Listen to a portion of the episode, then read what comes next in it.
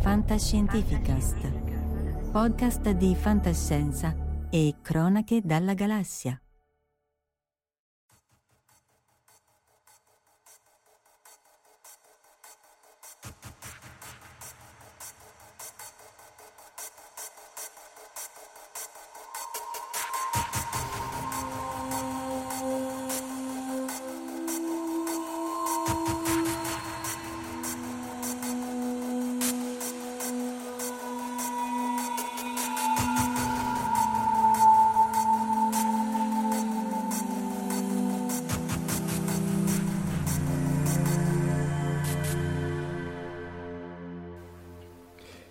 Siamo live anche questa sera, Viaggi nel tempo, Lanfranco Fabriani, Omar Serafini. Salutiamo innanzitutto chi ci ascolta già in tempo reale o tempo pseudo reale, visto l'argomento.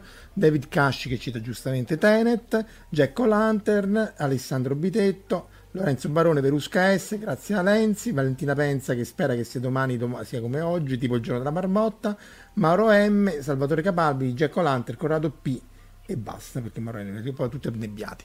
Lanfranco, grazie di essere qui con noi di nuovo. Dicevamo nel fuori onda che era la 25esima live, se mi sembra, mi sembra ieri, invece era una delle prime, insomma, siamo quasi arrivati a 150 Omar.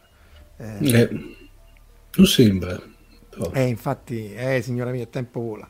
E appunto, ehm, prima di, di, iniziare veramente l'attimo, l'attimo della, della autopubblicità, ossia il blog podcast di Fantascientificas che riprende queste live, anzi probabilmente salutiamo anche chi ci ascolta anche solo in audio dalla live, però veniteci a trovare anche su YouTube e appunto il canale Telegram eh, Fantascientificas Community, FSC Community e, e, ovviamente il canale YouTube, like, share e subscribe, fatelo perché per quanto triste è l'algoritmo, questo domanda, questo chiede e noi siamo succubi dell'algoritmo. Lanfranco, autore di, di, appunto, della serie Viaggi nel Tempo, due volte premio Urania, è una serie divertentissima, tra l'altro ha vinto anche il, il premio Cassiopeia col, col, col, terzo romanzo, sì. quindi, ehm, quindi, insomma una, una, serie fortunatissima, una serie l'abbiamo detto anche l'altra volta, anche scopiazzata dagli spagnoli, questo diciamo. Eh sì, eh, no, diciamo, volenti o nolenti, vabbè, eh, tu sei un signore però, noi... Ciao Borisatva. E allora direi di partire proprio con la tua serie. Ne avevamo parlato l'altra volta, ma vale la pena ritornarci perché appunto è consigliatissima, è divertentissima ed è un ottimo connubio tra eh, la burocrazia italiana, eh, polverosa, eh, ministeri, cose, carte, eccetera, e i viaggi nel tempo, no? Sì. Una fantaburocrazia, Franco. Beh, abbastanza No, eh, il discorso è che la premessa partiva dal fatto di immaginare al posto della solita polizia temporale molto americana, molto eh, efficiente, un servizio segreto italiano che si occupasse di viaggi nel tempo. Naturalmente ho calcato un pochino la mano sulla parte burocratica, nel senso che i servizi segreti italiani non sono certo a quel livello. Eh, hanno le loro magagne, però insomma è qualcosa di un pochino differente. E, mm, a me inizialmente serviva per dare eh, realismo, nel senso volevo effettivamente eh, caricare una storia di viaggi nel tempo che di per sé è abbastanza inverosimile invece in un ambiente molto verosimile, eh, irreale, però è quello che l'italiano si aspetta che sia eh, un servizio segreto italiano, anche se assomiglia più al catasto che a un servizio segreto. e, e quindi... Lucci, no? Ucci, Ucci, sempre tutti Cristianucci. E quindi com'era la sigla? Com'era la sigla? Ufficio Centrale Cronotemporale Italiano. Italiano. Che, che però poi... fa pensare che ci siano anche altre nazioni, quindi. Sì, ci sono tante altre nazioni, che poi comunque l'Ufficio Cronotemporale Italiano eh, si traveste a sua volta da Ufficio Controllo Carburanti Inquinanti. Ah. Un po' come alias nelle prime stagioni. Io in realtà ho, ritro- ho, ritrovato molto di questo, lì non credo che ci sia stato un plagio, comunque un'ispirazione, in, in uh, Loki, la serie di Loki, che anche lì c'era la, time, la TSA, no? Time Temporal Agency, che era organizzata, c'era quella burocrazia, magari non italiana, ma c'era tutta la sovrastruttura che si ritrovava appunto anche nei, nei, nei, nei, tuoi libri. Non so se tu l'hai vista, se no, ci sei. No, proprio no. Tu Omar? Oh, Loki, me la ric- no, Loki carina, avevo visto i primi episodi, poi dopo l'avevo, l'avevo per una serie di motivi mollata lì perché... Lì era più universi mm. paralleli che viaggi sì. nel tempo, però la sì. struttura, la struttura del, um, del ministero, cioè della burocrazia, mm. rispecchiava per molti aspetti appunto i vicoli del tempo. Oramai sono già 22 anni che questo ha vinto il premio Urania e è il secondo poi che ha vinto il, il, dopo qualche anno il premio Urania, giusto? Questo così 2004-2006, sì. l'Enibbi del tempo con Colombo. Poi l'Astrico del tempo che è quello che ha vinto invece anche um, Cassiopea se non sbaglio. Il Cassiopea, solo quello. Sì, sì, sì, questo in qualche maniera un po' uh, conclude, però anche qua ci dovresti dire un po' come ciao Giulio Giarlo, ciao Verusca e Fabrizio un po' come, come pensi poi di, di, di, proseguire, se pensi di proseguire ancora le avventure dei viaggi temporali. Uh, sì, dunque in realtà questo romanzo conclude una striscia di romanzi, nel senso che sono tre romanzi che sono leggibili indipendentemente, però sono proprio collegati, eh, se vogliamo dire temporalmente, nel senso i personaggi sono gli stessi, cambiano un pochino perché io non, non, sopporto la serialità con i personaggi tutti uguali da un romanzo all'altro. Cambiano gli, gli, equilibri tra loro però sostanzialmente è qualcosa di eh, abbastanza conseguenziale. Eh, con Sosio che dovrebbe stampare il, il nuovo non romanzo perché probabilmente sarà un romanzo breve, avevamo pensato invece di eh, fare un prequel, cioè tornare all'inizio con l'arrivo del protagonista Nellucci e eh, approfittare del fatto che non dovrebbe essere un romanzo per eh, ristampare anche tutti i racconti della serie che poi sono stati stampati in varie sedi, tipo i quadrivi del tempo. Quadrivi, sì, mi pare ce ne sono uno o due su Robot, uno è uscito su Urania, spero di riuscire a recuperare anche quello, in modo da averceli un po' tutti insieme, perché probabilmente eh, i lettori quelli non l'hanno letti o forse alcuni lettori l'avranno letti però non tutti quelli che hanno letto la serie. Il vantaggio poi è che essendo su Delos poi si può avere in, in, in cartaceo digitale insomma è più semplice fruirlo se poi riesci appunto a ri, raggrupparli è comunque più semplice fruire eh, di questi. In realtà quando stavo facendo i compiti questi l'avevamo parlato anche l'altra volta e, e, forse tu me l'avevi detto ma non lo sapevo che c'è anche il, il, il crossover no? con Emerick questo, è, questo sì. mi manca devo recuperarlo assolutamente. Questo è insomma quasi Superman con, con, con, uh, con l'analogo Marvel non so con, con gli X-Men. Eh, beh sì tutto sommato sì eh, diciamo che io eh, come ho detto a Fiuggi durante la DeepCon, eh, quando ho presentato, o meglio, stavo finendo di scrivere il romanzo per presentarlo a Urania, ero abbastanza eh, perplesso perché il protagonista non è una persona amabile. Eh, di, ha parecchi difetti, eh, poi probabilmente mi è sfuggito ed è diventato un po' simpatico di suo nella sua goffaggine, però eh, non è comunque una persona amabile. E proprio in quel momento però Valerio Evangelisti aveva presentato il suo Emerick che, che in confronto probabilmente non amabile, per cui ho detto ok, non mi devo più preoccupare di questo aspetto perché a quanto pare il protagonista eh, non è più necessariamente giovane e bello come avrebbe potuto dire Guccini, ma può avere anche altre caratteristiche. E quindi in un certo senso ho sempre considerato la cosa un po' una, una filiazione tra l'uno e l'altro.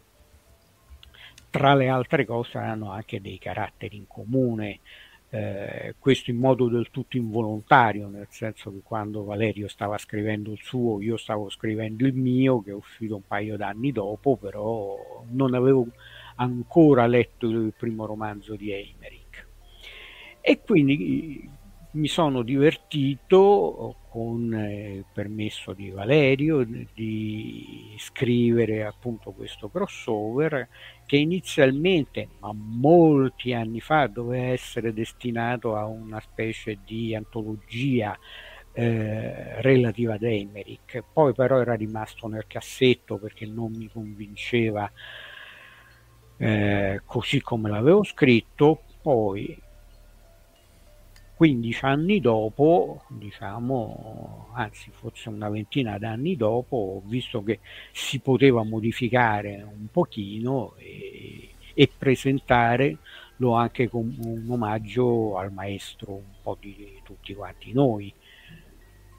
Beh, anche perché poi lui, appunto, lo diceva anche nel fuori onda, mette spesso o più piani temporali o proprio il mm. viaggio nel tempo. Nel primo sì. essere tecnici è proprio un viaggio nel tempo, quella è una cronoastronave che fa, fa esatto. cose, quindi, quindi c'è questo, questo, aspetto che insomma si riscontra anche nei, nei, nei romanzi di, di, evangelisti.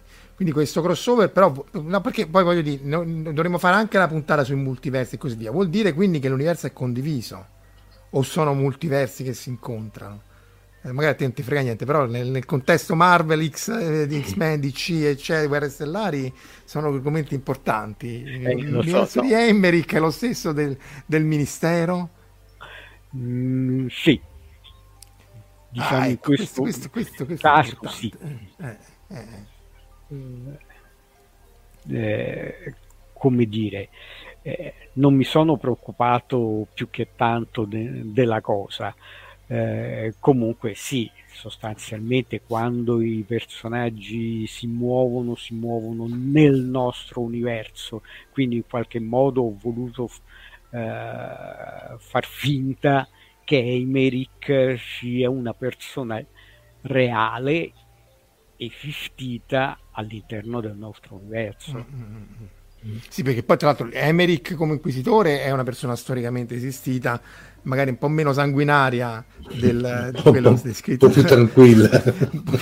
dai, da, evangelisti, però insomma, eh, salutiamo anche Rosa e Marco Ricci e appunto un po' meno sanguinaria, però eh, era storicamente esistita. E quindi no, perché insomma queste cose di, di, di, mondi condivisi sono sempre interessanti perché in qualche maniera espandono in direzioni mm. eh, ortogonali no? rispetto alla mm. linearità del romanzo, dei, della serie di romanzi, dei mondi. Cioè, sì, però guarda che condivido anche quello. Ora va di moda e magari è una forzatura, però comunque è interessante eh, giocare su questi temi forse. Sì, eh, diciamo che io ho sempre avuto uh, un'ambivalenza da questo punto di vista, eh, però i romanzi sono qualche, una qualche cosa, nel senso nei romanzi cerco di dare una certa eh, coerenza.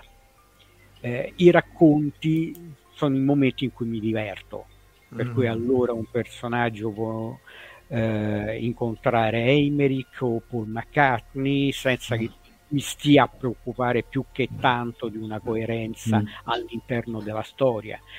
C'è un racconto intitolato Vent'anni dopo che parla di un'Italia completamente differente, un'Italia regionalizzata dove pure Lucci si è regionalizzato. Questo qui non, non entra assolutamente dal mio punto di vista in conflitto con la serie dei romanzi perché sono per me due piani completamente differenti.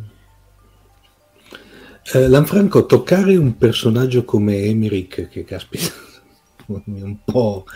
Hai avuto difficoltà? Ti è venuta una sorta di, fra virgolette, chiamiamola soggezione, oppure... Beh, eh, un po' sì, nel senso che comunque l'idea era che sia eh, 15 anni prima, ma eh, poi il racconto è stato integralmente riscritto, comunque in questo caso eh, dovevo prima sottoporlo a Valerio perché uno non mm-hmm. si mette a giocare con il personaggio di qualcun altro senza chiederglielo esplicitamente e senza anche fargli vedere come intende giocarci per cui è ovvio che in questo in questo caso io avevo non tanto la soggezione del personaggio ma la soggezione ma di... del lettore mm. quando uno scrive normalmente scrive per una serie di lettori che non conosce, magari fa riferimento a quei due o tre amici di cui eh, conosce eh, l'opinione in quanto sono in grado di dare un giudizio motivato, però sono comunque amici.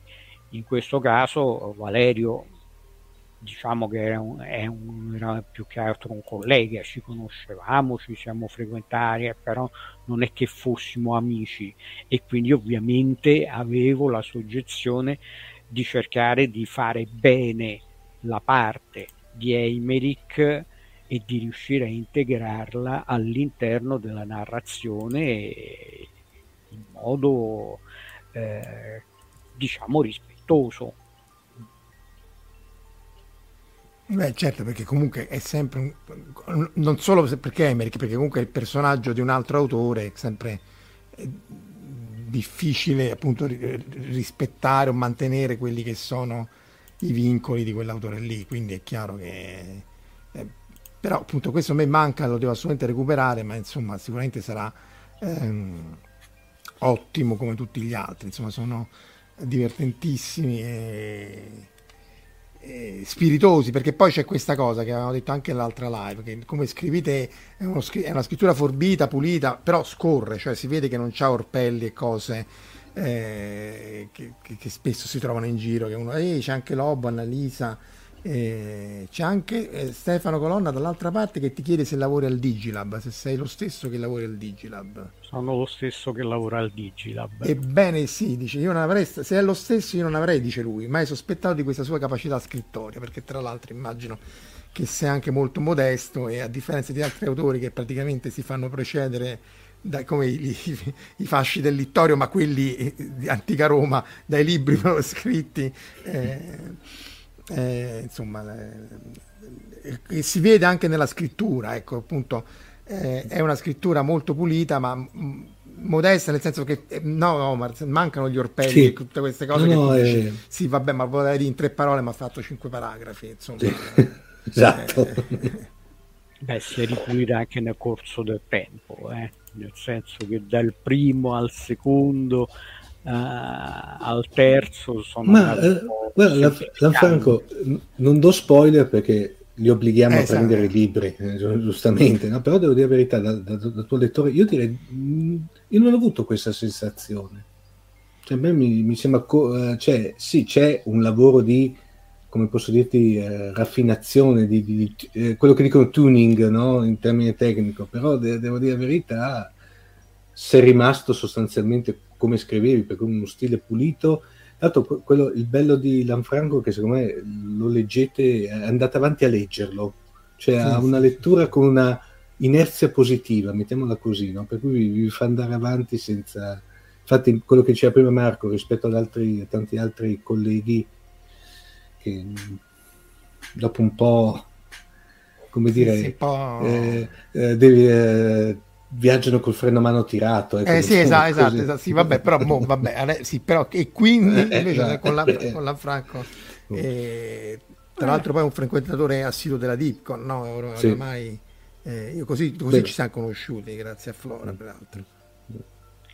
Beh, diciamo comunque che eh, la scrittura è anche eh, modificata dall'argomento, secondo me, eh? nel senso eh, in altre occasioni, con altre tematiche, magari potrei anche ritrovare tutti, quelli, tutti i difetti, tra virgolette, che, che mi state togliendo. Eh, questa qui è una serie che è fatta in un certo modo eh, e non potrebbe neanche, non sarebbero neanche giustificati degli orpelli o delle punte di letterarietà o di cosa. Eh, sono dei personaggi, più che personaggi, diciamo che è un, una specie di compagnia teatrale di giro dove si conoscono e quindi eh, si rapportano in un certo modo, i dialoghi sono improntati mm. in un certo modo. Sì e non ci può neanche essere una particolare eh, discrasia tra il dialogo e la descrizione. Quindi eh, è in qualche modo la narrazione stessa che porta a scrivere eh, in un modo leggero, diciamo così. Mm-hmm potrebbe essere che nel romanzo cui, che sto cercando di scrivere da un po' di tempo, che invece dovrebbe essere tutt'altro, parlare di futuro, di intelligenze artificiali, eh, mi, mi tirate addosso tutti i difetti che mi avete scontato adesso. Ho i miei dubbi, eh, perché dire, eh, eh, questo è fuori dalla, dalla, dalla, dalla, linea temporale dei viaggi nel tempo, per, eh, tanto per, eh, no, questo che dici che stai sì. scrivendo adesso, che è proprio sì, una chiede Bodhisattva, che è un po' le domande che eh, volevo fare io, nella mente di uno scrittore, cioè nella tua mente, si parte dalla creazione del personaggio e si espande pian piano nei contesti o parte dall'idea generale come l'ambiente e poi quello crea eh, l'eroe i personaggi?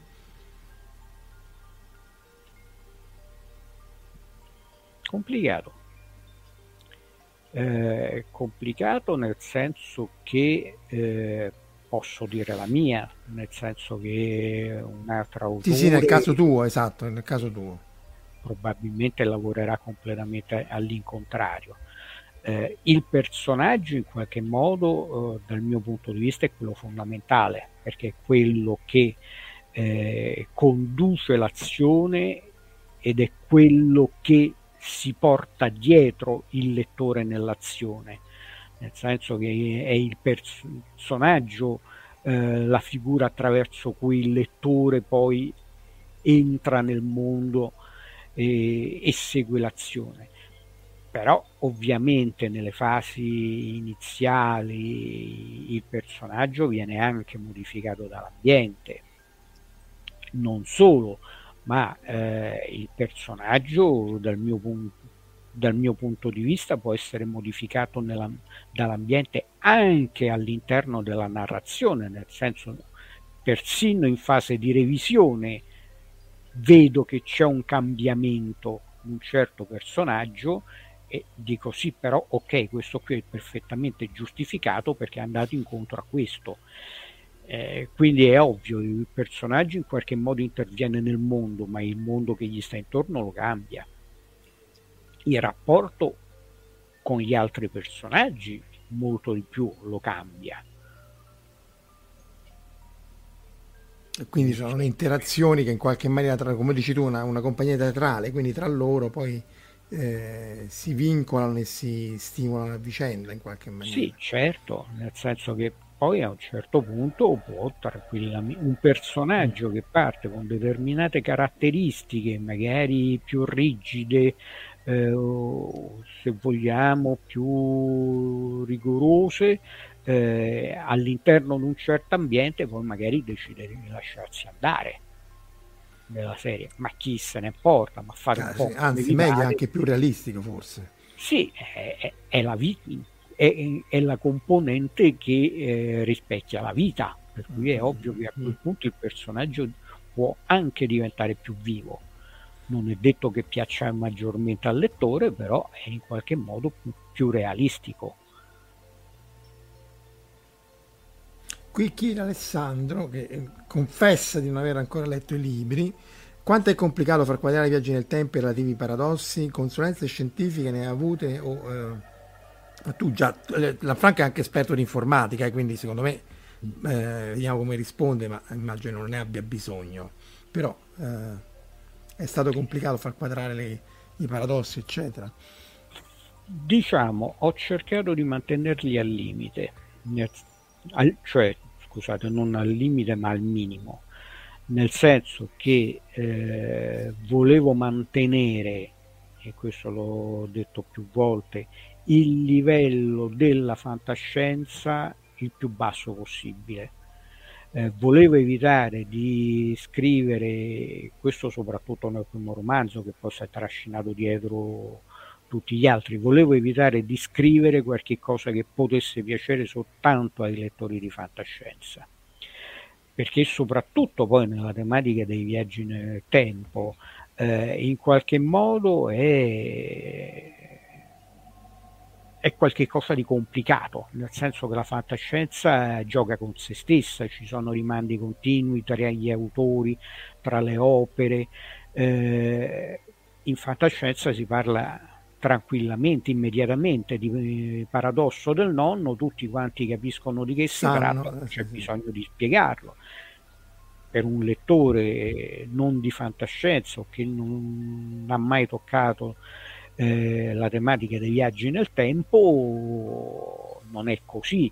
E quindi programmaticamente volevo scrivere qualche cosa che fosse leggibile a un pubblico un po' più vasto per cui non sono entrato troppo nella descrizione né de, di, di, come funziona il viaggio nel tempo e ho cercato di tenere i paradossi al minimo. Eh, me la sono cavata con qualche scamotaggio dicendo ad esempio che è assolutamente vietato da un determinato trattato visto che ci sono comunque tutta una serie di servizi segreti e quindi in qualche modo devono poter interagire tra loro è vietato eh, continuare a combattere sempre nello stesso punto oppure cercare di salvare un agente che viene ucciso nel corso dell'azione perché altrimenti si, batterebbe sempre nello stesso punto e si creerebbero degli sfaceli, quindi in qualche modo burocratizzato il fatto sì, che... che però è, è plausibile, no? È una cosa fare. molto... Eh, sì. Eh, eh, perché come le armi nucleari, insomma, anche, anche nel, nei conflitti uh, modi, odierni e moderni c'è un punto di contatto, dice tu sì, va bene, però questa cosa la puoi fare, quest'altra no. Quindi in qualche maniera semmai si potrà viaggiare nel tempo, cosa che a mio modestissimo avviso dal punto di vista scientifico è impossibile. Però è chiaro che a un certo punto uno si deve mettere d'accordo perché altrimenti i paradossi si sprecherebbero che, l'uno sull'altro. Che era tutta cioè, poi quella te- tematica che veniva fuori cos'è in Voyager, no? quando tirano in ballo che c'era sì, il c'era discorso dell'agenzia sì, sì. c'è che tirano fuori le prime, le, le prime le direttive temporali addirittura. Sì sì. Con Kirk che mi pare ha violato i regolamenti uno sfascello di volte. Però lui quasi sempre per, per errore, non per sua colpa. Eh. Uccidere certo. per amore era una di quelle. Sì. Non so se Omar, se tu ne hai preparate un po' di casi. Sì. Di, eh, eh, però aspetta, eh, forse prima c'è una domanda di Edu. Scusa, aspetta. Sì. Eh, che chiede, chiede sempre a Lanfranco se sei a favore o contro la, la scrittura immersiva eh, me la deve spiegare un po' meglio. Sì, infatti, eh, che, che intendi Edu per scrittura immersiva? Nel frattempo che tu spieghi meglio, Omar, che ci racconti come, come fantascienza?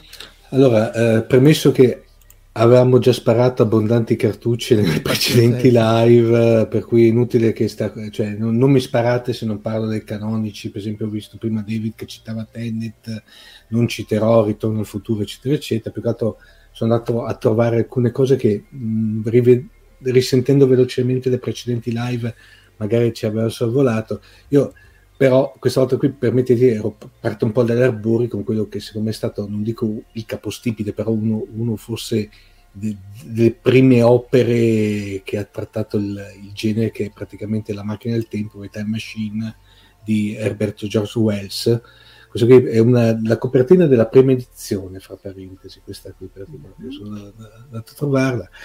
Eh, beh, la trama, inutile che ne parliamo, penso che più la conoscono, si ha questo, praticamente questo inventore che inventa letteralmente una macchina del tempo con cui viaggia fino ad arrivare in un lontanissimo futuro dove, e lì si concentra la storia, dove a seguito di una, si presume una guerra eh, una guerra diciamo devastante e totale, l'umanità si eh, divide in due sottogeneri, i, mo- i, morlocchi, anzi perché nell'edizione originale li chiamano i morlocchi, invece dopo hanno giustamente dato i morlock, che sono praticamente questa diciamo casta dominante, e gli Eloi che sono diciamo questa razza più simile a noi, molto mite, che poi si scopre che praticamente faceva sia da manovalanza, ma soprattutto poi da cibo per i morlocchi. No?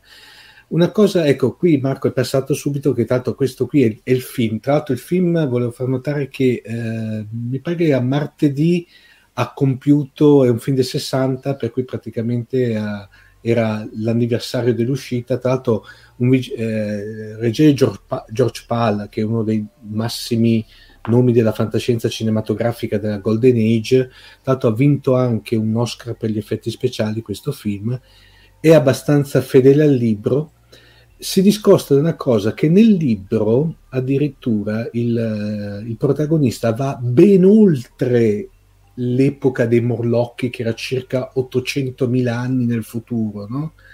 va ancora più avanti quando c'è praticamente il sole che ormai si era spento sostanzialmente e la, la, terra era una sorta di deserto abitato da, da, praticamente da organismi quasi monocellulari, sostanzialmente perché lì lui ritorna indietro. Mentre invece il film ha questo classico finale, come posso dirvi, eh, bu- non dico buonista perché sempre però positivo, in cui c'è il protagonista che riesce a sconfiggere i, i Morlock e torna indietro con una serie di libri per ricostituire la, diciamo, la società per dare, infondere, anche perché gli Eloi... Torna in avanti, cioè torna indietro sì, nel passato. Torna indietro nel passato, libri e, in avanti, anche perché gli Eloi erano molto, erano, come dire, a parte bellissime, eccetera, però erano molto, come dire, eh, poco progrediti dal punto di vista sia tecnologico sia culturale. Erano proprio una, una razza fatta, cresciuta per, eh, per l'ingrasso sostanzialmente. Beh, sì, eh, questo è interessante perché eh, io ci vedevo, eh, perdonami Franco, ci vedevo un, un, diciamo degli accenni di protosocialismo eh, nel libro originale. Certo, assolutamente sì, nel senso che Wells era socialista. Mm-hmm. Eh, ci sono eh, delle cose interessanti da dire. Eh, Wells in realtà serve eh, le carte dalla parte inferiore del mazzo, nel senso che lui bara eh, drasticamente, perché l'inventore della macchina del tempo inventa la macchina del tempo. Cioè, lui l'ha inventata, non gli interessa particolarmente andare nel passato o nel futuro. Chiede agli amici invitati a cena che dovrebbe fare è interessante perché poi gli amici dicono ah potremmo andare nel passato vedere mm. eh. qualcuno dice eh sì però allora in quel caso bisogna travestirsi perché i nostri antenati non sarebbero così ospitali quindi già nel primo romanzo si cominciano a mettere una serie il primo romanzo su viaggi nel tempo si comincia a mettere una serie di paletti ma appunto Wells in realtà il suo scopo è esattamente quello di eh, presentare una distopia, un'utopia, però eh, un'antiutopia, però il suo protagonista sembra completamente disinteressato a questo, lui è soltanto qualcuno che vuole collaudare la cosa. Eh, Wells seguiva eh, una corrente eh, dell'evoluzionismo eh, dopo la pubblicazione delle teorie di Darwin, che era quella delle, del darwinismo sociale, cioè la società modifica eh, gli, ess- gli esseri esattamente come fa la natura. E quindi i Morlock sono gli operai che venivano tenuti nelle fabbriche buie a lavorare, abbrutiti dal lavoro, gli Eloi invece sono i rappresentanti della classe alta, eh, chiaramente britannica, che sono del tutto disinteressati a qualsiasi cosa, seguono soltanto il bello, eh, vengono eh, serviti dai Morlock che però ne approfittano per mangiarseli sostanzialmente. Cioè l'idea di Wells è quella dell'attenzione, noi stiamo andando un mondo, verso un mondo che se non cambiamo le cose a questo porterà.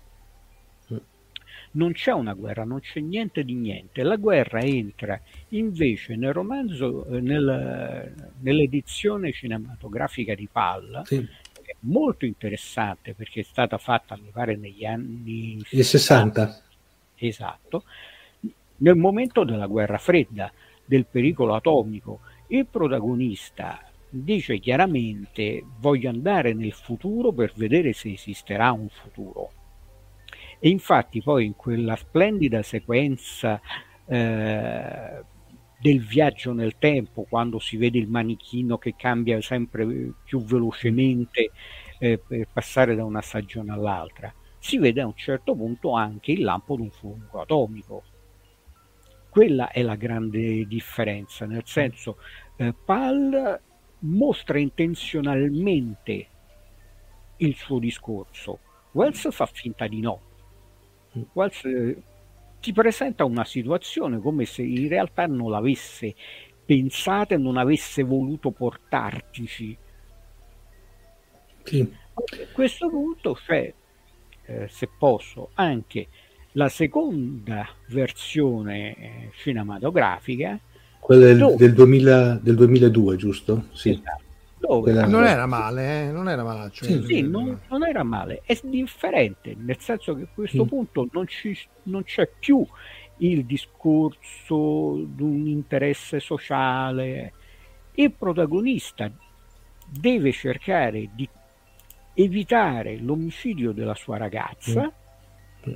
e quindi continua a tornare indietro, incartandosi sempre di più nei paradossi, fino a che a mm. quel punto decide di andare verso il futuro per capire se per caso dei viaggiatori temporali del futuro avranno risolto mm. questo stato di cose.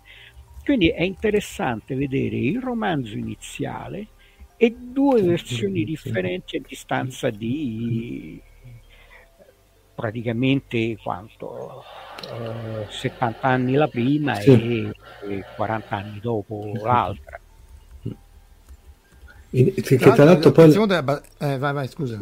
No, la regia di, del, sec, del, secondo, chiamiamo del, quello del 2002, è di Simon West, che era il bisnipote di... Ah sì? Herbert George, sì. Ah.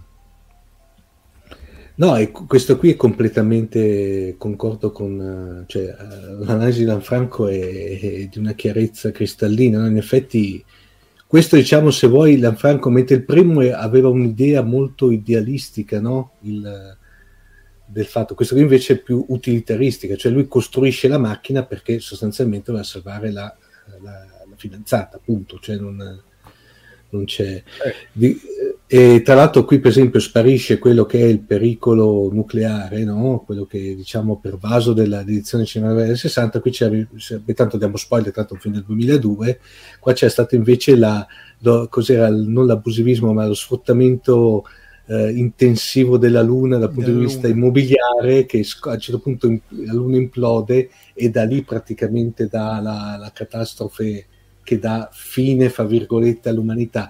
Era bellissimo in questo film qui che eh, mentre in quello degli, degli, anni 60 c'era la conoscenza dell'umanità, era data da degli anelli che ruotavano, una sorta di Wikipedia fatta da anelli, invece qua c'era proprio un avatar digitale che era proprio un sì, interattivo. Sì, era, era, mi era piaciuta molto come idea di questo e poi ci sono soprattutto c'è i Morlock che a differenza de, de, de, dell'edizione del 60 che erano praticamente diciamo dei scimmioni sostanzialmente anche come fattezze lì il Morlock soprattutto il capo Morlock era invece una cioè denotava anche la proprietà telepatica aveva un'intelligenza diciamo iper sviluppata sostanzialmente come era un vero e proprio leader. Tra l'altro interagisce con lui anche in una maniera eh, gli Eloi invece erano fatti più, mi ricordavano Mad Max oltre la sfera del tuono, chissà perché come, come iconografia. Chiede, chiede Alessandro se c'è una se l'assonanza è no, gli Elohim. Non so, mh, mm, bah, direi che un... Secondo me c'è, c'è qualche... No, ci deve sì, essere un'etimologia, mm. non la dicevo, andrebbe studiata. Volevo salutare anche Kuma74 e Antonio che sono uniti a noi e nel frattempo Edu chiarifica meglio la sua domanda, cioè lui intendeva per scrittura immersiva la narrazione in primo piano con l'occhio dei personaggi senza essere appunto un osservatore esterno, in altre parole show don't tell. Lo dico a voce perché appunto eh, è, è, proiettato in basso, ma per chi ci segue in audio eh, vale la pena ripeterlo, anzi dirlo. Mm, sì, diciamo, io tendenzialmente cerco di andare con gli occhi dei personaggi e eh, tendo a usare eh, il tell, diciamo così, il meno possibile.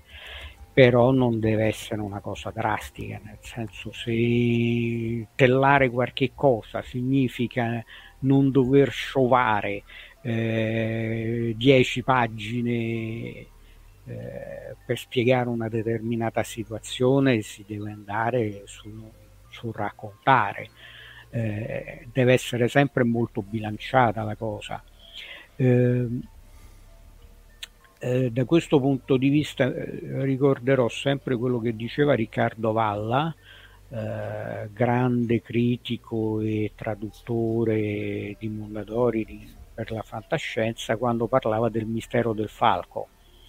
Eh, il film, cioè il romanzo di Emmett con, poi, da cui poi è stato tratto il film con Humphrey Bogart. Eh, a un certo punto uh, Fatman, mi pare si chiamasse così, deve dire all'investigatore la storia del falco e in quel caso lui non, la può, non può non raccontarla, perché se, le, se, la mostrasse sarebbe un altro film all'interno del film o sarebbe un altro romanzo all'interno del romanzo. Sta parlando di centinaia di anni di eh, vicissitudini di, di, questo falco misterioso, no? E, e invece è un gran quella narrazione è un grande pezzo di letteratura. Mm. Ancora, forse ancora di più che se avesse prov- se Emmet avesse provato a mostrare effettivamente tutto quello che era accaduto al falcone maltese. Quindi non, le due cose si devono bilanciare. Eh, è sbagliato eh, narrare sistematicamente qualsiasi cosa, ma probabilmente è altrettanto sbagliato cercare di mostrare quello che succede senza minimamente riassumere mm. o eh, comunicare al lettore qualche cosa. Questo estremo qui, eh, per esempio, Lanfranco, non so se sei d'accordo, lo trovavo uno dei grossi limiti di Dick, ad esempio, che certe volte non creava, cioè era subito in media res, punto e basta, tra l'altro lasciava... Soprattutto, senza, soprattutto senza spiegoni. Cioè, sì, esatto, cioè, anzi, lui, per lui lo, la spiegazione, cioè, io ricordo certi, certi romanzi che erano Ehm, a un certo punto indisponenti nella lettura perché non capivi perché, cioè, ma che, non dico di dare, però come, soprattutto alcuni racconti brevi, quando, quando, c'è stato il boom di Dick, soprattutto da parte da Fanucci che pubblicava praticamente di tutto e di più, c'erano alcuni, alcuni, alcuni racconti, eh, alcuni romanzi brevi che erano veramente, li trovavo proprio a legge scoccianti perché proprio, non dico di dare lo spiegone me, mega, eh, diciamo, enciclopedico, però almeno un minimo di introduzione, di, di, di contestualizzazione. Lo trovo, lo trovo, uno dei grossi limiti di Dick, questo, per esempio. Beh, eh, allora, bisogna dire che Dick eh, era un, un, grande ammiratore di Van Vogt, mm. che era uno specialista delle trame senza né capo né coda. Perché Van Vogt eh, scriveva eh, eh, praticamente dei, dei, romanzi a puntate mm. praticamente tutti i suoi romanzi uscivano a puntate sì. su rivista e lui tendeva a non ricordarsi da una puntata all'altra quello che aveva scritto nella puntata precedente, ma anche i compiti, proprio ignorando perché non era particolarmente interessato. E Dick da questo punto di vista riprende eh, quest'idea del, eh, del colpo di scena concentrato che poi in realtà non si tratta neanche di colpi di scena, eh, in realtà, mm. però di una scrittura eh, concentrata che non dà troppo spazio a, alle spiegazioni. D'altronde è anche eh, detto che, va anche detto che poi lui scriveva per un certo pubblico, che mm. magari era molto meno eh, interessato di quanto siamo noi oggi a quello che è una narrazione eh, che soddisfi effettivamente dei lettori che sono anche più smaliziati. Consideriamo che noi a livello di fantascienza veniamo praticamente 50 anni dopo sì. con eh, alcune eh, migliaia forse di romanzi dopo. Non siamo certo uguali ai, ai lettori di fantascienza del 1960, a parte che sì. noi siamo italiani ed è già quello un, una cosa differente, ma anche se fossimo americani, comunque sia, eh, avremmo avuto un'evoluzione decisamente superiore. Sì, anche, una smaliz- smalizzazione se vuoi, siamo più smaliziati anche, nel senso... Certo, siamo uh, più maliziati, siamo più abituati a eh, romanzi più, più grossi, uh-huh. eh, siamo abituati ad aver letto lettori molto più letterari come Ursula Le Guin o il secondo Robert Silverberg mm. o tanti altri. Sicuramente mm. dagli anni 60 ai, agli anni 80 la fantascienza è proprio cambiata da così a così. Mm. I racconti reggono ancora eh, molto bene. Eh, intendo dire i racconti della prima fase. Eh, molti dei romanzi invece eh, vanno letti, se vogliamo, un tenendo un po' d'occhio lo spirito del tempo in cui sono stati scritti. Avendo una, cronomacchi- una, cronomatti- una cronomacchina negli occhi praticamente se vuoi facendo no ma, ma, poi questa affermazione è importantissima Franco anche alla mm. luce anche dei commenti che tu metti su Facebook e di tutto il dibattito sul andare a toccare i testi nel futuro, no? cioè, al, al, mondo do, adesso diciamo, dicono ah no, però questa cosa qua non si può dire, andiamo a cambiare questo o quest'altro autore, se non sbaglio tu sei abbastanza, abbastanza molto contrario. Beh, io vengo, an- anche se soltanto di striscio, vengo dal mondo della filologia.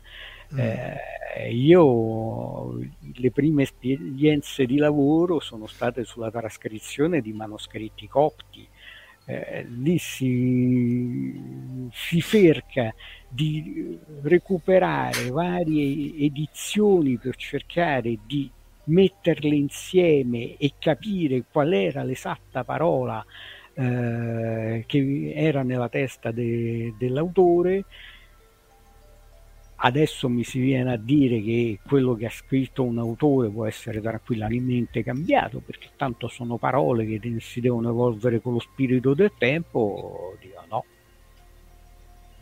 non è proprio il, il mio pane, una cosa del anche genere. Per, anche perché poi, a parte tutte le critiche, eccetera, eccetera, a mio modestissimo avviso è una specie di razzismo temporale, no? Perché io da, in questa epoca, in questo contesto, che magari, anzi per molti aspetti è migliore per inclusività, eh, razza, eccetera, eccetera, decido che certe cose del passato sono sbagliate. Probabilmente ha ragione, ma insomma è una forzatura, ten ten, tanto per dirne uno facile. Insomma. Sì, eh, ma il discorso è che appunto poi si tratta di questa epoca, nel senso che domani magari qualcuno potrebbe dire ah bella epoca che ha combinato un sacco di disastri cercando di eh, cambiare le carte in tavola. Il punto non è soltanto quello il punto è che per un discorso di eh, se vogliamo inclusione eh, andiamo anche a perdere il eh, fatto che questa epoca è differente da quella precedente. Mm. Noi, se noi riscriviamo qualche cosa o se inseriamo dei personaggi che non c'entrano niente all'interno di una narrazione, all'interno di un film, il ragazzo che legge oggi questo dice Ah sì, ma allora nel 1800 in Inghilterra eh, un uomo di colore poteva diventare qualcuno, ma manco per idea, ma neanche nel 1950, neanche nel 1960. Dobbiamo arrivare al 1980. Se noi facciamo, mettiamo delle storie false o falsifichiamo il linguaggio eh, di storie già esistenti, francamente andiamo addirittura a eh, cancellare la nostra evoluzione, ammesso e non concesso che ci sia stata, rispetto a dei periodi precedenti. Che poi parole, eh, prendiamo il caso di Dall, no? Che è l'inizio, eh, quello che ha fatto riscoppiare questo caso, esatto. Sì, eh, lì si parlava del fatto che un personaggio veniva ritratto eh, cattivo e grasso, cose abbastanza basse, nel senso che se uno cambia un aggettivo... Sì, sì, non era, non era, razzismo proprio becero, eccetera. Sì. Il punto, ad esempio, è che non l'ho letto, ma da quello che era stato riportato, nel caso del romanzo Matilda, la protagonista che viene eh, tratteggiata da bambina come un, una figura abbastanza ribelle, eh, viene detto dall'autore che leggeva Conrad e Kipling. È stato riscritto dicendo che leggeva Jane Austen. Ora, Beh, io non ho veramente nulla contro Jane Austen, a me piace, però questo qui significa veramente falsificare il carattere di un personaggio, mm. non è un cambio d'aggettivo. Tu stai prendendo una bambina ribelle eh, e la stai incasellando in una posizione che non è mai stata considerata dall'autore. E questo è veramente grave. Allora, il principio che si possa modificare qualche cosa a insaputa di un autore morto, beh, a me non piace, perché se si comincia non si sa dove si va a finire. Allora a quel punto veramente entra in gioco Orwell. Anche perché appunto poi questo è fatto anche per motivi economici, cioè la casa editrice vuole vendere più copie possibili. Sì, e l'autore è quello che rimane fregato. Giustific- non giustificazione, dico è veramente l'unica spiegazione, non è neanche un discorso di, eh, di volontà di inclusione, è un discorso che pensano che eh, cambiando un pochino il linguaggio possano vendere più copie verso un pubblico che magari prima non le, non le avrebbe accettate o si sarebbe considerato offeso. Eh, non è un... Uh, Beusca dice che si sente male perché la bambina torna a essere uno stereotipo di, ge- di genere. Esatto, è proprio e... questo, diventa uno stereotipo di genere. E anche il problema un po' che pone Tira Erde, parafrasando se i diversamente bianchi in passato se la passavano così bene di che si lamentano. Questo io lo vedo un po' in Bridgerton, che è una serie fatta benissimo, però è, è, è come se tu fai una... Boh, non, non mi ammazzare, ma è come se tu fai una serie in un mondo utopistico in cui gli ebrei gestivano i campi di concentramento accanto ai nazisti, cioè eh, eh, col razzismo che c'era in Inghilterra nell'epoca, sì, puoi immaginare questo mondo parallelo in cui non c'era razzismo, però non è neanche un'utopia, cioè non, non, poi è fatta perfettamente, bellissima, no? personaggi ottimo, tutto eccetera, però che, che non capisco il motivo di raccontare una, una storia del genere. della eh, storia. Esatto. Eh, tra l'altro in, in, in, un mondo attuale dove la gente poi sa sempre meno la storia e poi se vedi quello dici ma sì. come in Bridgeton era così. Sì, ma, ma, ma infa- c'era stato il, il, il, il, diciamo tutto quel clamore mediatico che è venuto fuori quando è uscito il primo spin-off, cos'era Regina Carlotta, che i più praticamente pensavano che era una serie sulla regina Carlotta, non sapevano che era uno spin-off di, di Bridgestone, per cui c'era la regina Carlotta di colore, eh? per cui figurati, soprattutto una certa parte politica eh, diciamo che molto dalle mie parti, ok? Mettiamola così. Ma anche in Inghilterra penso che non è ecco, E aveva cominciato a dire, caspita, avete visto, qui vorrei vedere se facciamo un Martin Luther King ariano, cioè non viene mm. fuori, cioè non... Voglio spiegare, guardate che è giusto che sia così perché è uno spin-off di una serie, diciamo, fantastica dove... Sì, però il messaggio che parte no, il messaggio so, è quello. Eh, non so quanto sia positivo, perché è vero che che vedi che anche quel, la, la, il gigante di colore, eccetera, però è più wishful thinking e quindi appunto sì. starebbe meglio nel mondo parallelo mondo, e quindi mm. lì eh, per, per, dare l'esempio perché mm. l'altro poi dove sbagliano proprio anche lì fosse teatro andrebbe bene e quando mi fanno Cleopatra di colore perché appunto quella era da no ma, ma, ma, lì era, c'era proprio la, la, il, anche a livello proprio di promozionale che dicevano la vera storia di Cleopatra lì c'è anche questa presunzione che è ancora peggio secondo me sì. così che non e lì ahimè dopodiché puoi farlo eh, però no, nel senso dici io ho preso un'attrice di colore per, per, per una persona bianca sacrosanto, è stato fatto il mm. contrario per decenni, però mm. non mi puoi dire l'ho presa perché così è più fedele alla storia originale. Mm. È come è, l'analogo di Gravity, cioè bellissimo, no, manco Gravity, sì. però non mi puoi dire è fedele alla fisica, lì non è fedele alla storia, perché in questo caso la storiografia e la fisica sono scienze popperiane fino all'ultimo in, in maniera uguale, insomma, non, non anche perché appunto poi non si sa bene dove uno si ferma, no Lanfranco? Se uno poi comincia poi... Eh, beh, eh, Una volta eh, stabilito il principio che è possibile modificare, si apre la porta a qualsiasi tipo di modifica. Basta e per qualsiasi fine. Beh, no, fin quando adesso toccheranno l'editoria, domani toccheranno anche la musica, perché mi aspetto che prima o poi toccheranno anche quello, eh? modificando testi di canzoni. Testi, testi di canzoni. Beh, già, già, già...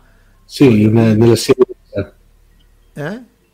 Nella serenità non lo so, cambiato... Aladino sicuramente, Aladino sicuramente. Eh... Ah, ma anche la serenità hanno cambiato dei, dei testi, tra l'altro poi con dei problemi labiali, però quello lasciamo perdere. Dice Verusca che non abbiamo parlato di Doctor Who. Che fate? Viaggi no, ma la, la, la, l'abbiamo voluto. Io non l'ho toccato perché è troppo Doctor ovvio. Who, cioè... Dobbiamo fare una puntata a parte. Non, sì. c'è, non c'è mai capitato di farlo. Tu l'hai fatta sul Fantascientifica, se mi ricordo, sì. tantissimi anni fa. Però Doctor Who non l'abbiamo to- toccato. Però tu c'avevi altri altre serie televisive o de, di sì, fantascienza. Sa- saltiamo da due serie che tra l'altro mi ero accorto erano due, proprio due serie che le avevamo proprio eh, sorvolate ad alta quota nelle precedenti puntate dedicate ai, salti, ai, ai viaggi nel tempo. Eh, la prima è una serie degli anni, degli anni fine anni 60 che era Kronos sfida al, al passato che è il titolo adattato italiano mentre invece il vero titolo è The Time Tunnel Tanto serie bellissima perché, prima di tutto, è, è, fatta da Irvin Allen. Irvin Allen è un produttore televisivo molto ferrato nella fantascienza. Tanto per dare due, due, due, titoli precedenti a questa serie, aveva già fatto Viaggio in fondo al mare, che è quella serie del sottomarino atomico. Tanto qui ti ricordi Marco, ne avevamo fatto anche una puntata ai tempi, no? Sul mare, sì, sì. Sul mare. E poi soprattutto ha fatto Lost in Space, che qui in Italia non è mai arrivata, però è una delle serie storiche Capo di fantascienza fantascienza.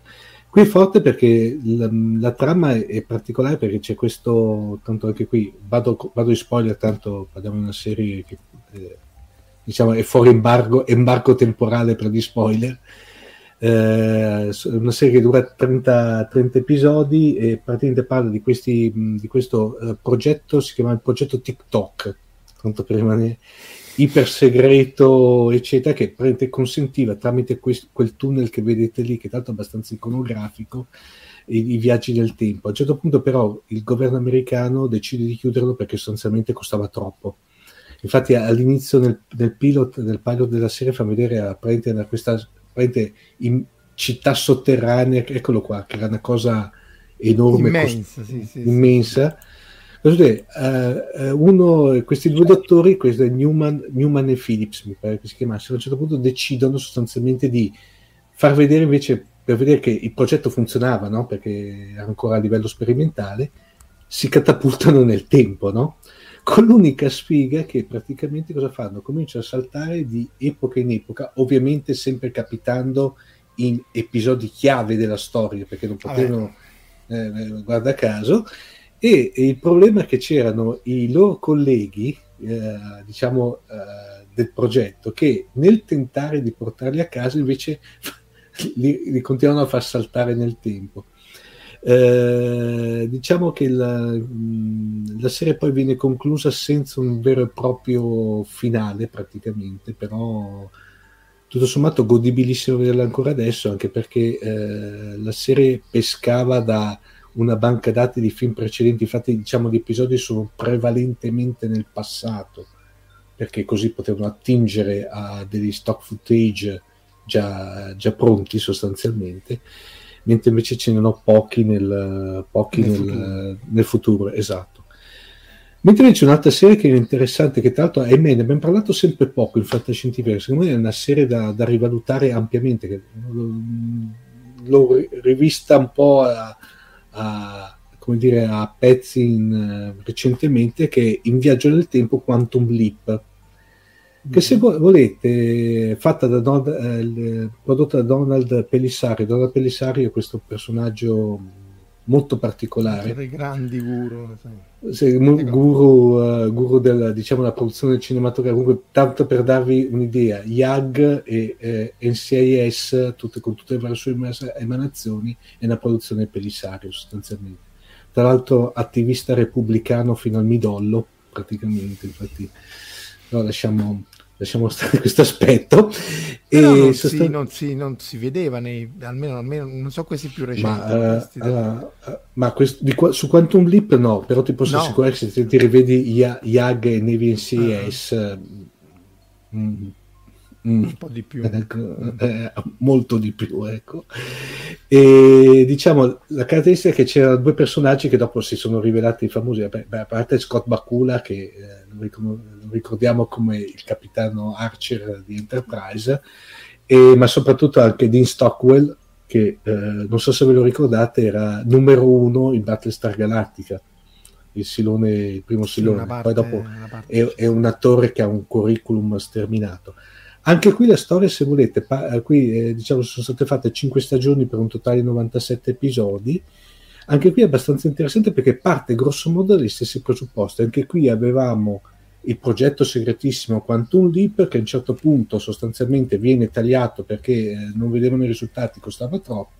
Per cui il buon dottor eh, Sam Beckett, che era interpretato da Scott Bakula, per dimostrare che eh, il progetto funzionava, si proietta nel tempo.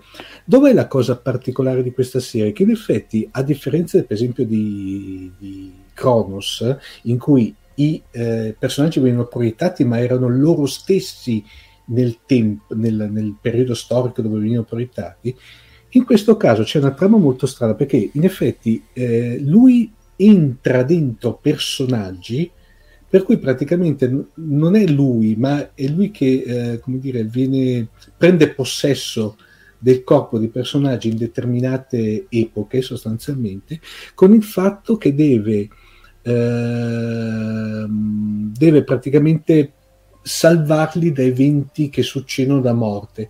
E questo f- fa sì che Mm, e la sottotrama è che eh, questa cosa fa sì che, mentre sembrava che i viaggi fossero totalmente casuali, sembra che il fatto di questo salvare le, le persone sia invece una sorta di, di, filo conduttore. Infatti, Mauro mi ha anticipato, dopodiché arriveranno questi tanto cattivi che si le Evil Leaper, praticamente che è una sorta di chiamiamola sì, perfetto eh, sono perfettamente d'accordo, che praticamente erano la parte, quella sorta di, chiamiamola fazione cattiva che si scopre che sono sempre lì quando succede qualcosa di, di, di catastrofico. Di negativo, sì, sì.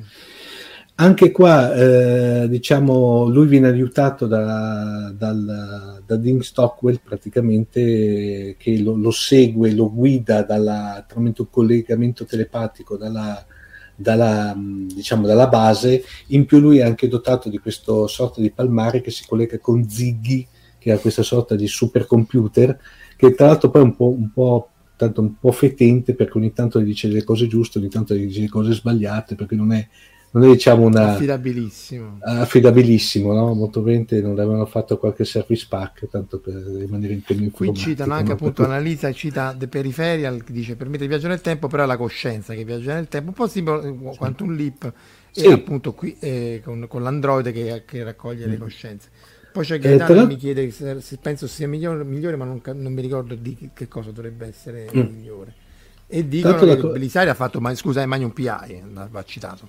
Vai. Beh sì, quando era... Sì, in effetti, eh, eh, sì, sì, è vero. La cosa interessante è che nel 2022 hanno annunciato un reboot, però non, sì, non si sa ancora se è rimasto... Ah, riscrivere la, un testo è un abominio. Sì, sì, ma infatti è quello che diciamo tutti, che riscrivere i testi è un abominio, Gaetano. Non, dal suo punto di vista eh, soprattutto perché non è che uno li riscrive perché, li, li, perché li pensa di migliorarli. È questa, no, Lanfranco, la, la cosa la, è che c'è questa, appunto io lo chiamo proprio razzismo temporale, cioè questa spocchia dicendo, dice no, è adesso che se io metto, mm. ecco, questa cosa per esempio di, di Jane Austen al posto di, di, di Kipling, eh, insomma, è molto più grave di dire non può essere grasso perché grasso deve essere body positive, quindi insomma al momento non è gravissimo, però insomma se uno volesse andare a, a recuperare l'edizione originale comincia a essere un po' complicato. Legalmente, eh, perché poi legalmente... No, il problema è proprio quello, nel senso che a un certo punto si dice sempre, vabbè, trovi l'edizione originale in biblioteca non è affatto vero che fra 30-40 anni trovi l'edizione originale in biblioteca o quantomeno vai, al, vai in, alla centrale, non so come si chiama, eh, britannica o vai alla mm. nazionale per certo. leggere un libro. Eh, cioè, I libri non sono così eh, completamente a portata di mano per chiunque e con qualsiasi edizione. Soprattutto se poi noi pensiamo al fatto che prima o poi effettivamente gli ebook sostituiranno completamente la carta stampata. O la Lì te lo cambiano, te lo cambiano in tempo reale. 100%. Eh, a quel punto che facciamo? Se abbiamo stabilito il principio che si, si può modificare ad libitum un libro, andiamo poi a fare il coso, andiamo poi a fare il eh, controllo pagina per pagina, paragrafo per paragrafo, se la nostra è un'edizione giusta o un'edizione sbagliata. Eh, quella che abbiamo noi sarà sicuramente quella giusta, non ci preoccuperemo mai di andare a controllare. Quindi è una situazione abbastanza grave modificare Poi... un'edizione potrebbe voler dire modificare proprio l'immagine che si ha di quel libro anche per i posteri. Poi le biblioteche negli Stati Uniti, appunto, tutta la roba che non piace la viene tolta, quindi anche là non è banale andare anche a recuperare. L'ebook poi si può cambiare, cioè se, se, se tu hai quello che metti su Amazon lo editi perché ci sono anche errori, no? li puoi correggere. E quindi a quel punto... Soprattutto nella saggistica praticamente li cambiano letteralmente in tempo reale.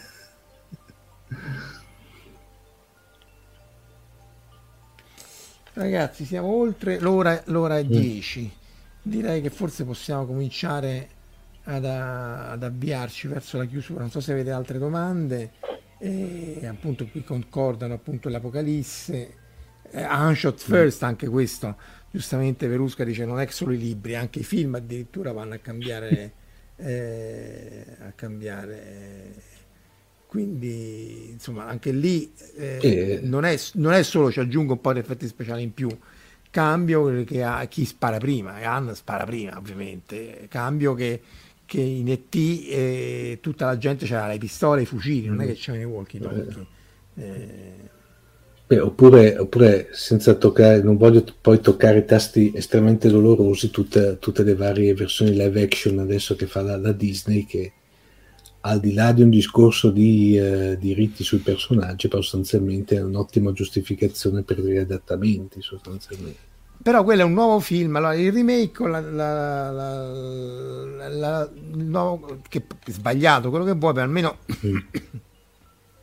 è, un'altra, è un altro film è un, cioè un oggetto separato eh, appunto come dice Alan Franco poi posso fare il paragone tra il film live o non live e quell'altro eh, e quando poi dicono vabbè però questo ci sono i corvi che sono razzisti lo togliamo cosa che non hanno fatto eh, per carità c'è il warning quindi già, perché secondo me poi voglio dire, poi la gente non è che è deficiente, è chiaro che tu devi mettere un warning oppure devi dire sì. guardate, questo è figlio di quel periodo là.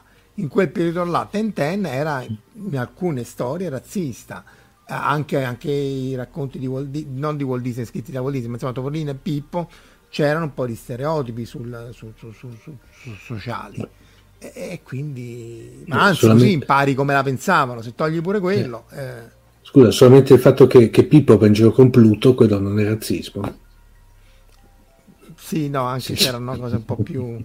Sì, ma quello più che altro è cannibalismo. No, perché non è che se lo mangiano, è cannibalismo. È come quando si Beh, vede... Donna Papera che fa il tacchino. Che fa il tacchino, sì, sì. Oh, scusa, oppure la, la cancelling culture dei, dei, genitori di Quico qua. Sì, beh, quelli... C'era, c'era quella c'è quel bellissimo, non so se l'avevate visto, quel monologo di Claudio Bisio, che poi avevano fatto anche un un'edizione che si intitola Quella vacca di nonna papera, che c'è lui che praticamente disquisisce 40 minuti sul fatto, sul fatto dei personaggi Disney praticamente tirando fuori. Ci sono una serie di incongruenze. Qui cita Verusca, si cita Bond. Però direi che, che dite? Ci possiamo avviare verso la chiusura? Sì. Lanfranco, qualche altro commento? Il mio commento è leggete i libri di Lanfranco che sono uno spasso. Anzi, rimettiamoli prima di chiudere, intanto che dite qualcosa. C'era prima, c'era prima mi pare, Alessandro, Alessandro chiedeva ah. uh, se c'era una, praticamente la cronologia qual era praticamente, nel senso che se uno vuole farsi una full immersion o una, come dire, un, un read watching, no? un binge reading, scusate, di, di, di, di Franco, se c'era la cronologia come poi l'hai messa te adesso, no Marco? Beh, lo sa Lanfranco, però comunque qui c'è scritto il primo romanzo e quindi voglio dire, direi che... Due vicoli del tempo, Nelle nebbie del tempo e l'ultimo, Il lastrico del tempo. Terzo e conclusivo romanzo. E, e appunto, e poi ci sono le, le, le, gli spin-off, insomma, i, i, racconti, i quadrivi e questo su, su Emmerich che devo assolutamente recuperare. Inquisi- incredibile crossover tra la saga dell'Inquisitore e i romanzi dei vicoli del tempo. Ehm, tra l'altro, ecco, c'è da dire che scherzi a parte e pla- pseudoplagi spagnoli a parte e così via, sì.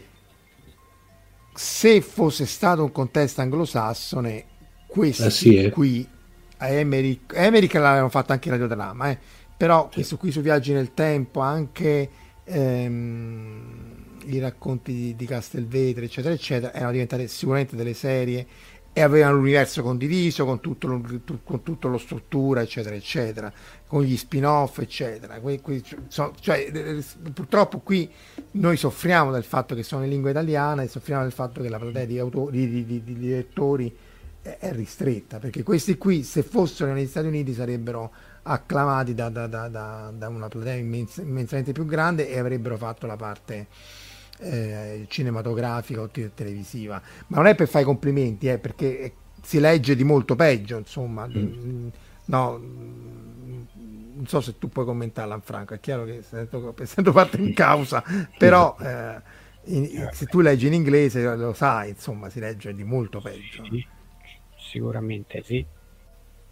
Ma d'altronde consideriamo che noi adattavamo in italiano all'epoca di Fruttare Lucentini quello che scrivevano gli americani, perché evidentemente gli americani non sapevano scrivere, quindi quando si sforbiciavano. Sì, sì, sì, perché si, lo miglioravano, eccetera, eccetera. Cioè, sì, questo sì. adesso naturalmente sto scherzando ironicamente, nel senso che lo scopo era ben altro, però all'epoca dicevano che gli italiani non sapevano scrivere come gli americani, poi però in realtà modificavano tranquillamente quello che scrivevano gli americani. Eh sì. Per, sì, cui... sì, per farlo rientrare anche, anche, come dimensioni in uranio, eccetera. Insomma. Eh, non solo, se c'era la benché minima scena di sesso, quella spariva, eh, c'erano una serie di, di, altre cose, non era soltanto un discorso di dimensioni. O comunque se c'erano altre dimensioni venivano fatte sparire. Purtroppo, sì, poi tra l'altro poi la traduzione della traduzione era, era sempre okay. peggiorata. E eh. Io mi, mi ricorderò sempre presente la versione di Fanteria dello Spazio che l'avevo la prima edizione che veramente l'avevo condensata, poi quando, quando, quando, l'avevo letta poi in formato, fra virgolette, origine, diciamo, le cosiddette edizioni, perché poi era, eravamo forti in Italia, avevamo, uscivano poi con edizione integrale, che uno pensa che cos'è, tipo di, di retro scatta, cioè non, che poi in effetti però è il vero romanzo praticamente, non mi ricordo Fanteria dello Spazio che avevano tagliato tutti i, pro, i, prologhi iniziali, le citazioni iniziali, poi l'avevano condensato di almeno una trentina di pagine, almeno. No? È andata abbastanza Questo... bene. Sì, è andata bene, è andata di lusso al buon Line. no, c'è da dire che tra l'altro su quello, eh, secondo me, è stato considerato un, un, un libro militarista, eccetera, eccetera, cosa che non è, no. o comunque Ellen è stata accusata anche di essere eh, pro, pro nazista, mm. eccetera, eccetera, ma leggendo quel libro non c'è assolutamente quello, così come, no. sì, così come la cosa che a me lascia veramente stupito Basite F4 come quando uscì il film di, di, di, di come si chiama sì. di Polverone eh, nessuno capì che era ma è, che è una cosa talmente ovvia per... eh, eh, che era, che era una presa in giro, una parodia del... del no, era, del... era, era iperbolico. Ma è evidente, cioè tu fai il critico cinematografico e non ti accorgi di sta cosa che è proprio... Eh... No, ma poi tra l'altro fatto grosso modo con lo stesso taglio del primo Robocop, vi ricordate sì, che aveva sì, quelli, sì, quegli stacchi pubblicitari fittizi che c'è addirittura quello, quello che mi aveva impression- cioè, impressionato che c'era l'antifurto della macchina che fulminava il ladro praticamente. Sì, sì, sì, no? eh, eh, cioè, era stato fatto grosso modo uguale perché anche lì c'erano, vi ricordate, gli, spot di, della, uh, del, della, di, dell'arruolamento, non era fatta cosa, e la, no, la gente ma c'è stato addirittura dei gruppi neonazisti del nord Europa che avevano preso addirittura perché, perché essendo neonazisti non avevano capito la sottigliezza sì sì sì esatto esatto sì, sì. quindi puoi pensare però insomma se stiamo in mano a questi è chiaro che mm. una cosa come, come appunto come Fanteria dello Spazio anche il libro eh, appunto se leggendo sì. Ellen tra l'altro la maggior parte dei no, libri lui... sono assolutamente eh, lui è anzi più, più anarchico di lui e... Consiglio anche se un bel sì. tomo, nel senso che è bello cosa, Lazarus Long, l'immortale, che secondo me... No, no, però quella è una palla che non finisce più, oh, ma dai, ah, eh, no, cioè, però dai, se lo, se, lo affronti, se lo, affronti, bene, secondo me è un... Eh, no, è bello, però se, se, salti alla fine basta uguale. Questo che dice TR è giusto, che lui non ha mai letto il, il, il sì. libro. Eh, poi pure là, cioè, essendo lui stato bambino quando c'era l'Olanda occupata dai nazisti, che ti viene in mente tu, tu, tu, tu critico cinematografico che quello era pro-nazista, insomma, è un po'... E quindi ecco, Stefano Danci eh, chiosa su quello che dice Alan Franco e Omar. Ricordi il warning all'inizio di una vecchia edizione di Straniero in terra straniera, sempre per parlare di Ellen, dove si annunciava che erano state fatte molte modifiche per non sì. difendere la mentalità cattolica italiana.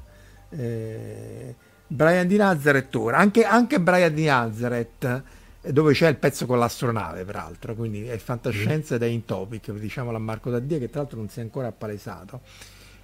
È evidente che non è un, un film contro la, la, la, la, religione cattolica, mentre è un film contro i seguaci che, che, che seguono ciecamente eh, chi, chi, qualunque santone, eccetera, eccetera. Ma è evidente, tanto più che poi se andate a cercare su YouTube c'è il dibattito, non mi ricordo se era John Cleese, forse era proprio John Cleese e uno degli arcivescovi del, del, del del, della Chiesa d'Inghilterra in cui John Cleese diceva guardate che è così, io l'ho fatto perché quando ero bambino mi dicevano perché è così, è così, stai zitta e bacchettata sulle mani.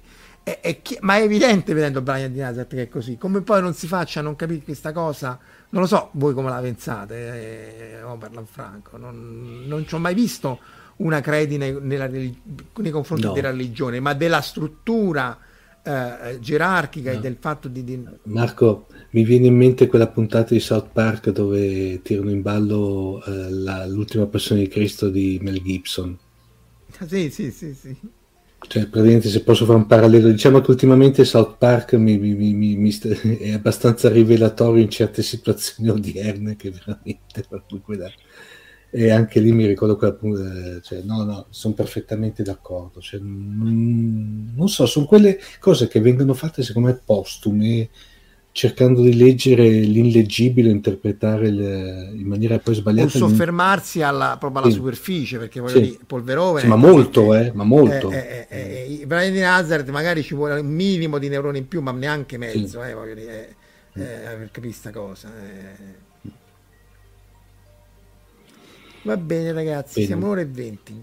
Ringraziamo Lanfranco, salutiamo tutti quelli che ci hanno seguito appunto live su, su, su, su, YouTube, like, share e subscribe per quanto triste sia sono costretto a ripeterlo.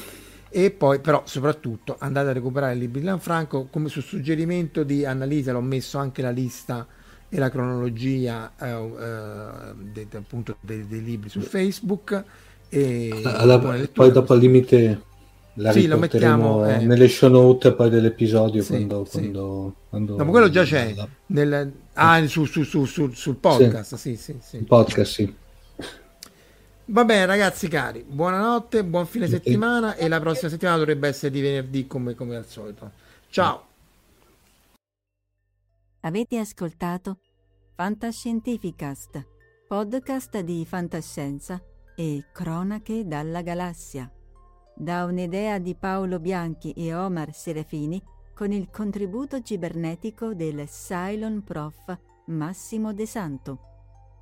Potete seguirci ed interagire con noi sul nostro sito fantascientificast.com, sul profilo Instagram Fantascientificast, sul canale Telegram Fantascientificast e sulla nostra community Telegram t.me slash FSC Community. Se siete particolarmente timidi, potete utilizzare la vecchia, cara e affidabile posta elettronica scrivendoci all'indirizzo redazione chiocciolafantascientificast.com.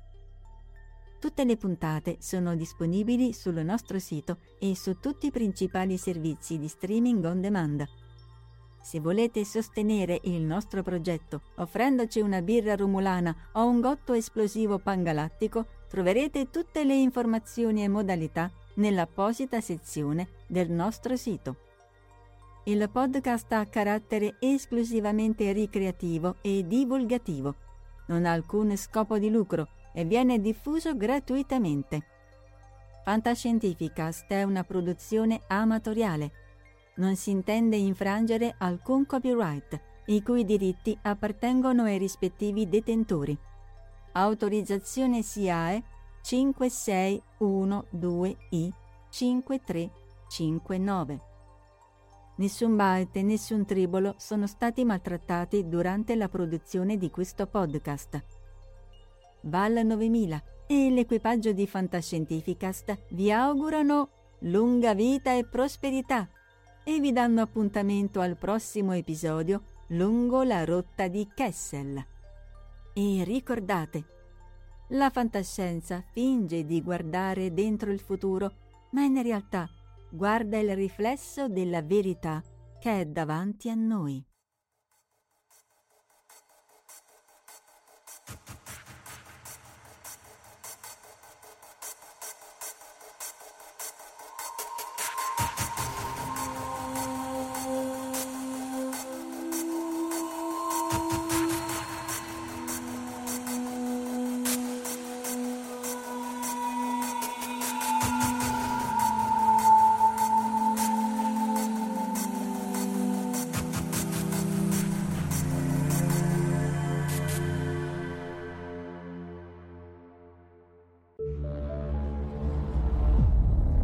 Fantascientificast, podcast di fantascienza e cronache dalla galassia. Everybody in your crew identifies as either Big Mac Burger, McNuggets, or McCrispy Sandwich, but you're the filet fish Sandwich all day. That crispy fish, that savory tartar sauce, that melty cheese, that pillowy bun. Yeah, you get it every time. And if you love the filet of fish, right now you can catch two of the classics you love for just $6. Limited time only. Price and participation may vary. Cannot be combined with any other offer. Single item at regular price. Ba da ba ba ba.